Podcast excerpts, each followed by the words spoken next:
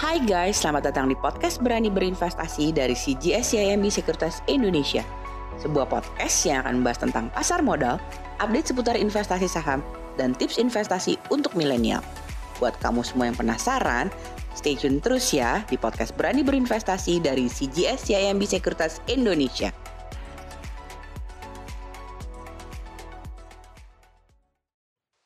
Hai guys, jumpa lagi di podcast Berani Berinvestasi bersama CGS CMB Sekuritas Indonesia. Apa kabar kalian semua? Semoga kalian sehat-sehat ya. Oke guys, di podcast kali ini kalian akan ditemani oleh kita berdua nih, yakni saya sendiri Aditya Perdana dan juga teman saya yakni Fani Soerman. Halo Van. Hai Dit, kabar? Baik, baik, baik juga Van. Sehat? Sehat, sehat. Ya, ya kita dipisahkan oleh tempat ya Van ya, karena kita harus ada yang WFA, ada yang WFO, dan Benar-benar. tapi kita tetap harus semangat. Oke, Betul. Van, di podcast Mm-mm. kali ini kita akan eh, membahas, ngobrolin mengenai eh, tema yang lagi hot-hotnya nih Van. Dan Mhm. pasti teman-teman di sini juga yang mendengarkan sudah penasaran nih. Jadi podcast kali ini kita akan membahas mengenai yang berbeda dari PSBB jilid 2 dan sektor yang bisa dilirik. Oke, tentunya nih pasti kalian sudah tunggu-tunggu. Jadi gini Van, pada saat awal minggu kemarin, tepatnya tanggal 14 Mhm. September, nah kita kan ada PSBB lagi nih Van ya di DKI Jakarta Van. Nah, Betul. pengen tahu dong Van, kira-kira sebenarnya apa sih yang berubah atau berbeda dari PSBB yang sebelumnya Van? Yang pertama, Nah, sebenarnya nih Dit, kalau kita bandingkan dengan PSBB yang pertama, yang di-highlight tuh adalah eh, untuk sektor non-esensial ya. Ini nih sekarang boleh beroperasi 25% dari maksimum kapasiti. Nah, sedangkan kita tahu di PSBB yang pertama ini sama sekali tidak boleh beroperasi. Kemudian eh, Oke. kayak untuk sektor esensial ini masih boleh beroperasi 50% maksimal dari kapasitas. Nah, tapi yang di luar ekspektasi ini adalah mau boleh beroperasi walaupun hanya 50% kapasitasnya nih. Nah, karena di sebelumnya di PSBB yang pertama semua mall harus tutup. Oke, jadi memang eh, nampaknya pemerintah ini berusaha ya, Van, agar ekonomi ini masih bisa tetap ada nadinya ya, berdenyut dan berjalan ya, Van ya, agar tidak mematikan ekonomi ya, Van. Mm-mm. Tapi di satu sisi juga bagaimana caranya untuk menekan pertumbuhan uh, COVID supaya nggak tambah-tambah terus nih, Dit. Iya, betul-betul.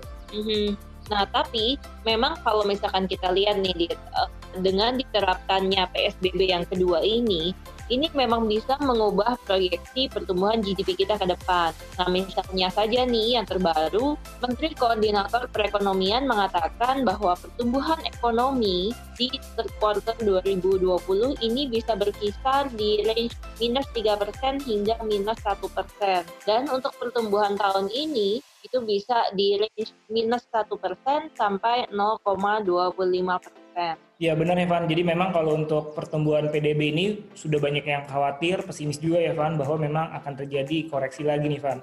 Jadi secara nggak langsung, kalau benar memang nanti pertumbuhan di kuartal 3 kita negatif, kita resmi masuk resesi krisis ya Van ya? Benar, Dit. Dan eh, yang memang kita harus cermati berikutnya adalah bagaimana sebetulnya implementasi dari penerapan PSBB jilid kedua ini. Karena walaupun pebisnis yakin memang eh, untuk PSBB kali ini lebih longgar dari sebelumnya, tapi efeknya ini pasti akan tetap ada ke bisnis. Nah, yang harus dipertimbangkan contohnya aja kayak kemarin nih, HIPINDO atau Himpunan Penyewa Pusat Perbelanjaan Indonesia eh, mereka mengatakan bahwa waktu di PSBB awal di bulan April hingga Juni ini cash flow bisnis masih bisa mencukupi karena mereka masih bisa menggunakan cash flow bulan Januari sampai dengan Maret. Nah, kalau dilihat untuk saat ini cash flow itu hanya tersisa sekitar 10 sampai dengan 20% dan kemungkinan tidak bisa menutupi operasionalnya kalau PSBB ini berlangsung lebih lama gitu. Nah, jadi yang harus kita pikirkan juga nih, Dir, kalaupun misalkan mau buka, karena memang saat ini semuanya diperketat, pasti ada dampak juga nih, di mana traffic Iya. pengunjung mall pasti juga akan berkurang. Nah, pastinya ini akan efek balik ke cash flow yang tadi kita bicarakan. Hmm, benar-benar Van. Jadi memang cash flow-nya makin tipis ya Van. Dan benar banget Hmm. pastinya nanti efeknya juga ke perusahaan-perusahaan nanti akan tertekan juga ya Van ya. Bener, Lid. Nah, Kalau misalnya nih kita belajar dari PSBB sebelumnya nih Van, nah, pengen tahu dong Van kira-kira sektor-sektor apa sih Van yang bisa diuntungkan dengan kondisi seperti ini Van? Nah kalau kita lihat dari sektor apa sih yang paling uh, tidak hmm. terlalu terpengaruh gitu ya sebetulnya, yeah. bisa dilihat sektor consumer dan juga telekomunikasi. Karena kenapa? Memang penjualannya ini tidak terlalu terdampak dari adanya PSBB. Nah, contohnya aja nih, misalkan dengan banyaknya orang yang work from home, pasti mereka akan lebih banyak menggunakan data gitu ya. Berarti ada peningkatan traffic data. Di mana ini akan positif untuk uh, sektor telekomunikasi contohnya. Kira-kira gitu sih. Ya, setuju setuju Van. Jadi memang sektor yang memang less impact itu benar banget ya Van. Nah, tapi pengen tahu juga nih Van, kalau sektor yang pemulihannya tuh paling cepat karena tentunya ini menarik juga Van kalau misalnya kita ingin ngambil posisi gitu Van untuk investasi atau mm -hmm. trading. Nah kalau kita tracing dari historical sebelumnya, yang paling cepat recover itu adalah uh, sektor mining dan juga diikuti oleh sektor finance. Mining dan finance. Jadi agak sedikit penasaran nih Van. Kira-kira katalis sektor uh, coal itu bisa naik kenapa ya Van?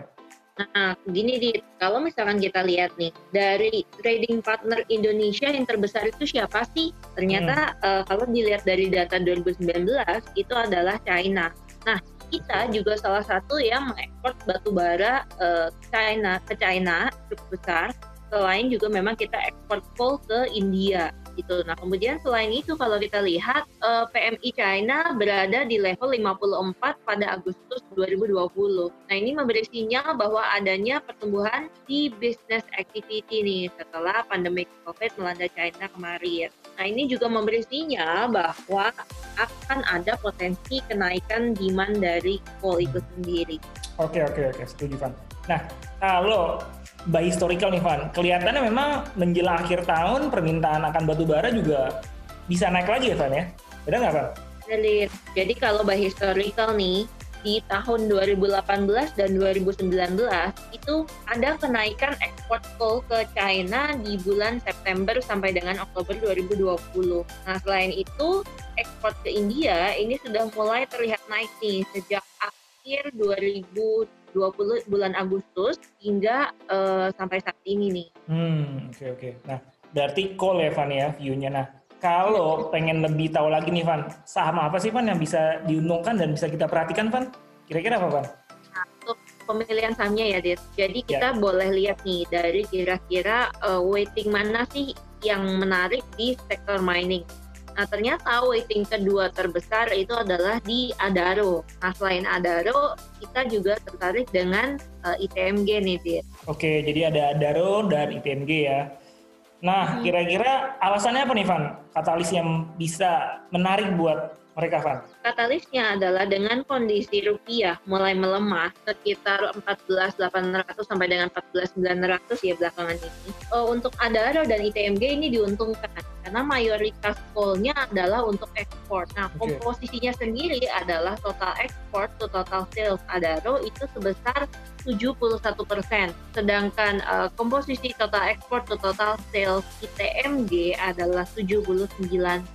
Nah, Selain itu nih Dir, jadi si Adaro dan ITMG ini juga memiliki porsi ekspor ke China dan India yang cukup relatif besar. Oke, benar-benar. Jadi memang by konsep ekonomi benar banget ya Van. Memang kalau misal ekspornya itu uh, rupiah melemah, berarti ekspornya juga pasti akan diuntungkan. Oke. Iya, Dit. Nah, kemudian selain uh, dua emiten gold tadi nih, Dit, ada juga ya. saham yang berprospek yang kita lihat, yaitu Medco. Jadi Medco ini adalah perusahaan yang bergerak di bisnis oil and gas, kemudian juga ada bisnis tenaga listrikan atau clean power, dan juga pertambangan Cooper. Hmm, oke okay, oke okay, oke. Okay. Oke, berarti minyak masih menarik nih Van ya ke depannya Van? Ya, masih cukup menarik nih Dit. Jadi kalau kita ingat beberapa waktu yang lalu kan oil tuh sempat koreksi ya ke sekitar 20 per barrel. Dan kemudian dia juga naikkan lagi cukup cepat kan kalau kita lihat. Betul, betul, nah, betul uh, sehingga kalau di harga oil yang sekarang koreksi ke sekitar 37 itu kita expect masih akan ada potensi untuk recover lagi seenggaknya ke sekitar 40 sampai dengan 50 per barrel. Nah, hmm, selain itu nih, Dit, kalau kita lihat dari uh, analis konsensus untuk target price Mexico ya, itu Iya. masih di sekitar 528 dibandingkan dengan harga closing tanggal 14 September lalu itu di 410. Jadi masih ada potential return itu sekitar 29 Oh, Oke oke oke menarik banget Van view-nya Van. Jadi eh, itu teman-teman tadi view dari Fanny sebagai research analyst dari CGS CMB Securities Indonesia. Tentunya kita berharap ya Van teman-teman bisa melalui eh, masa-masa PSBB ini yang di mana pasti ekonominya juga akan sedikit koreksi. Tapi teman-teman bisa mendapatkan insight yang bernilai dan bermanfaat ya Van ya. Oke Van, thank you berat atas view-nya dan terima kasih juga teman-teman semua. Itu dulu podcast Berani Berinvestasi bersama CGS CMB Securities Indonesia. Sampai jumpa di podcast selanjutnya dan tentunya saya dan Fani berharap teman-teman semua ya mendengarkan podcast kita selalu sehat sehat selalu ya Fan ya. Ya, stay safe, stay healthy ya. Benar banget. Oke teman-teman, see ya. Thank you Van. Thank you, Dit. Bye. Bye.